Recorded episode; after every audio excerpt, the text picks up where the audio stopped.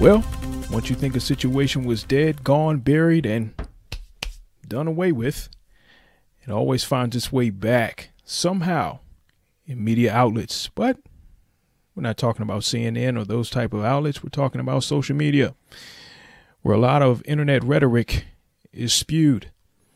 Dan Brown theology strikes again, this time with Dr. Umar Johnson, who is purporting that at the Council of Nicaea 325 AD, Europeanization of Christianity was heavily influenced. And here is where Jesus was elected the Son, the only begotten Son of God.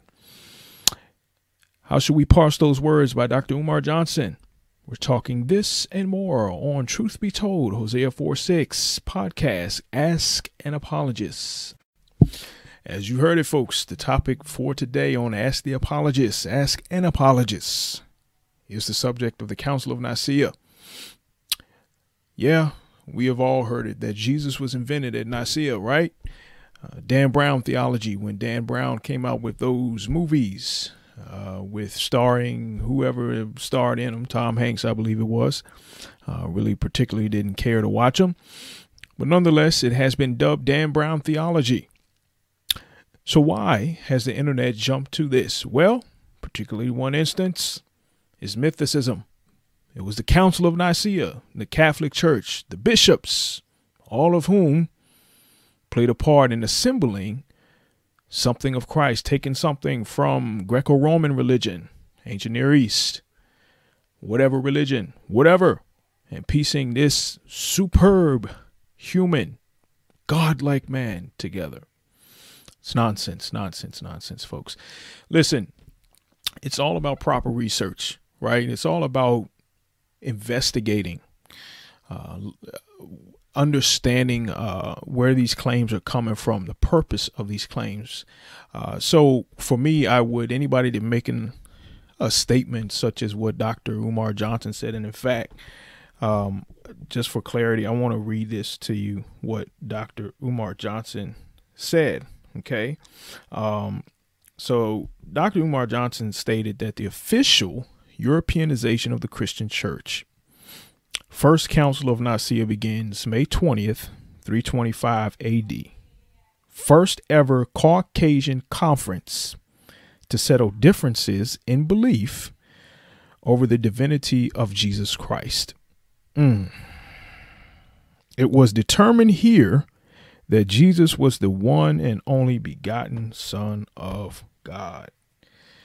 Ah, oh, boy, this is this is really deserving of an entire podcast episode. Um, don't really know how we're going to parse this, but we'll take a stab at it. So, what I wanted to do briefly, and I know we're on Ask an Apologist, so time is of the essence, right? Um, so one thing about Constantine, um, I know it's much debate about was Constantine uh, in it because he really was saved. You know, it's it's many different. I'm not a church historian. I'm just kind of rushing through this briefly. Um, you know, so I you know let me get it straight that you know I do know what I'm dealing with with this subject matter. Um, was Constantine a Christian? Was he just trying to keep his empire together? And so you have church historians on on both sides of the fence here. Uh, was Constantine Christian? Some say yes. Some say he more so cared about keeping his empire together.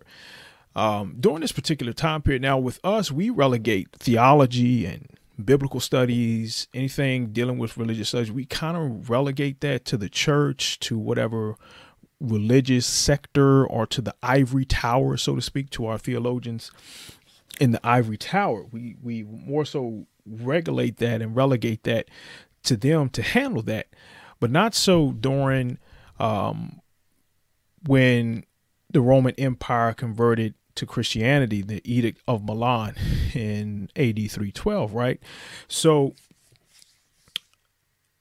Constantine understood that a good empire was united on two fronts politics and religion. They had to be married.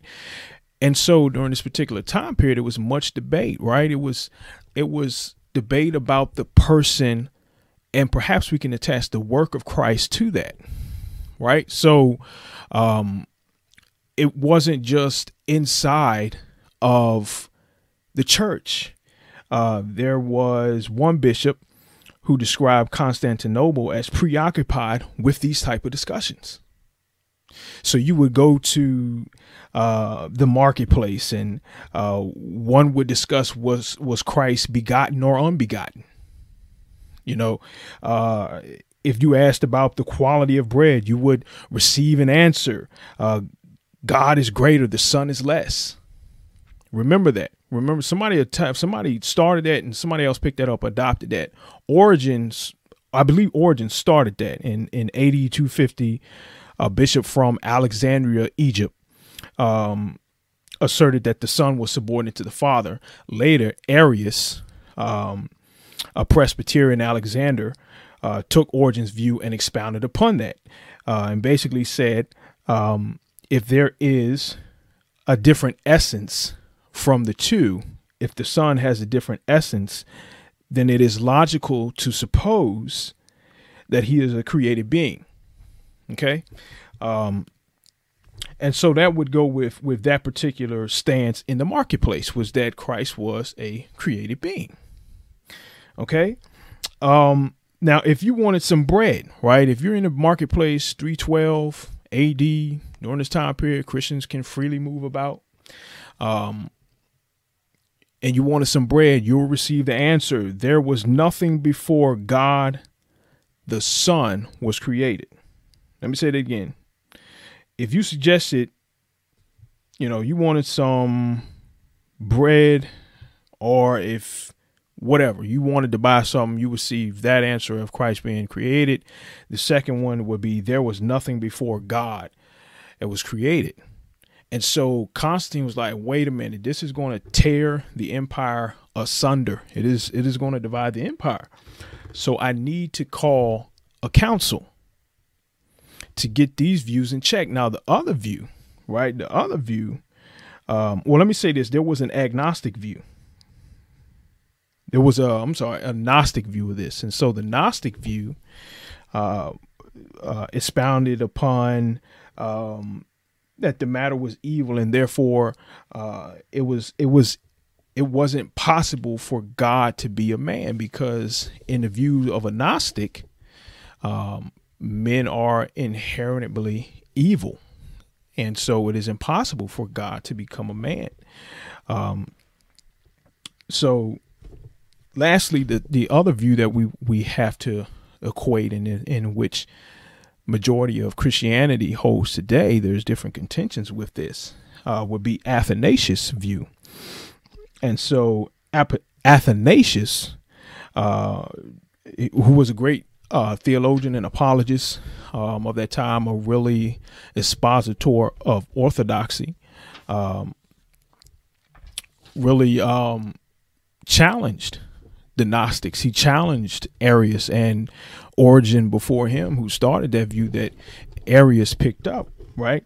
Um, so he he affirmed the following positions. I'm gonna read these to you. He affirmed the following positions. Um, one that Christ and the Holy Spirit are both fully God. Both are in some sense distinct one from another. Okay, so they're distinct one from another and from the Father. And the third point, God is one. So he was really championing the Trinity.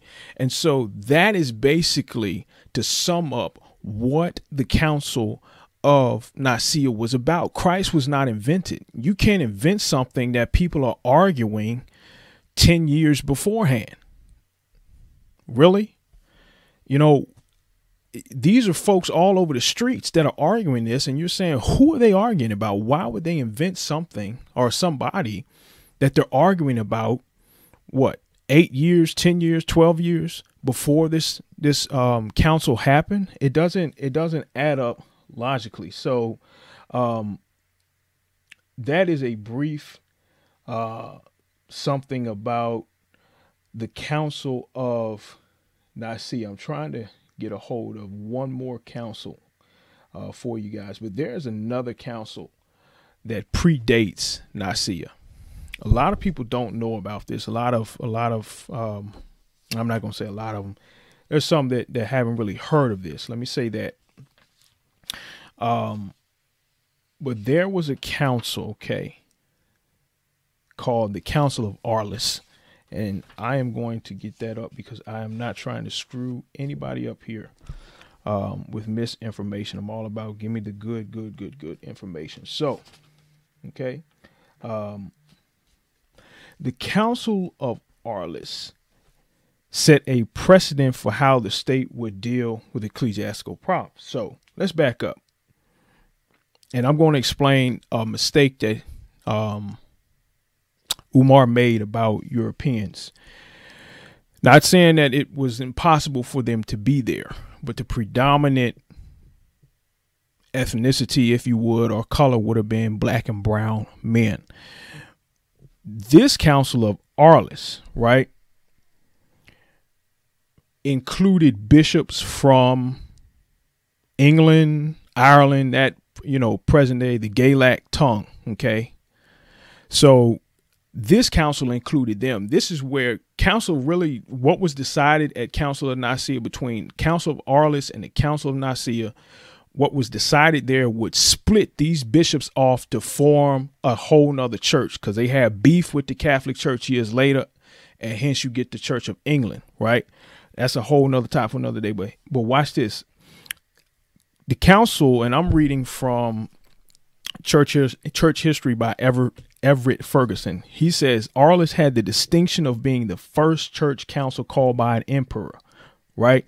Arles in Gaul in 314 AD. 314 AD. Nicaea was 325 AD. This was over, Arles was over the Donatist schism. It was a problem with Numidian bishops, Nubian bishop, Numidian bishops, uh, which would be present day Algeria, where this problem was going on. Right. And so um, you know, their issue was about uh, taking over a seat that has been vacant, um, left by a bishop. They was trying to vote in, um, you know, and so it's a, it was a whole mess up and mix up, and so, um, you know, it was necessary that Constantine got involved because, like I said again, it would have tore his empire up. Any type of religious conflict would have tore his empire asunder, and he was like, "I'm not to have that." So the Council of Arles was called to handle the Donatists' problem. Okay. And that took place in 314 AD. But he says, Everett, uh, Everett Ferguson says, Arles had the distinction of being the first church council called by an emperor and of representing the largest geographical area of any council of its time. Among the 22 canons adopted at at the council were decisions about determining the date of Easter. Okay. Since the British bishops, here we go, since the British bishops were not present at Nicaea in 325 AD. They were not present at 325 AD. So we have bishops coming all the way from England to the area of Gaul from North Africa, the Middle East, all of that coming together prior to the Council of Nicaea. There's no way that Jesus was invented at Nicaea. What was settled was church doctrine, some issues, and went back, and there were some other issues that took place, like redetermining the date of Easter, um, uh, the date of Christ's birth, which uh, the day uh, they determine from Easter to the day of the birth. Um, it's a whole nother conundrum involved with that that we'll unpack at a later time. So, in short, no, Christ, there's no way in the world that Christ was invented at Nicaea. It's preposterous. Secondly, let me give you guys some resources and we're going to roll us out of here. Um, Ante Nicene Fathers, these are all church fathers who wrote before the Council of Nicaea. So in here, it's a whole collection set of these books, um, rather expensive. Um, but you have church fathers, Justin Martyr, um, Polycarp, again Athanasius, um, you uh, Clement, um, and some of these like Clement, Polycarp, they were actually uh, disciples of an apostle. So I think, uh, you know, I think Polycarp was of John, Clement was of the apostle Paul. And so it's it's instances like that we we we typically would dub them as apostolic fathers. So that's a good resource. Another good resource. Get you a good church history book that would detail history from the beginning of Acts, the coming of the Holy Spirit, and onward. Another book that I really love, Doctrines That Divide by Erwin Lutzer. Get a copy of that. Erwin Lutzer deals heavily with the Council of Nicaea and in an ingestible manner, uh, so to speak, um, so it's not overbearing with too much information. I'll give you another one. Another Council of Nicaea, I'm sorry, Ante Nicene uh, reference. Uh, so that one's a good one there. This is actually it's an older book, man. So um, you know, but anywho, these are the Ante-Nicene fathers. These are receipts my good folks, receipts that we have of our ancient uh, religion of Christianity, our faith. So, again, these are just some sources. There's plenty more, but these will certainly get you on your way. Listen, you've been tuned in to Asking Apologists on Truth Be Told Hosea 46 podcast. Listen, God bless you. We love you. Peace.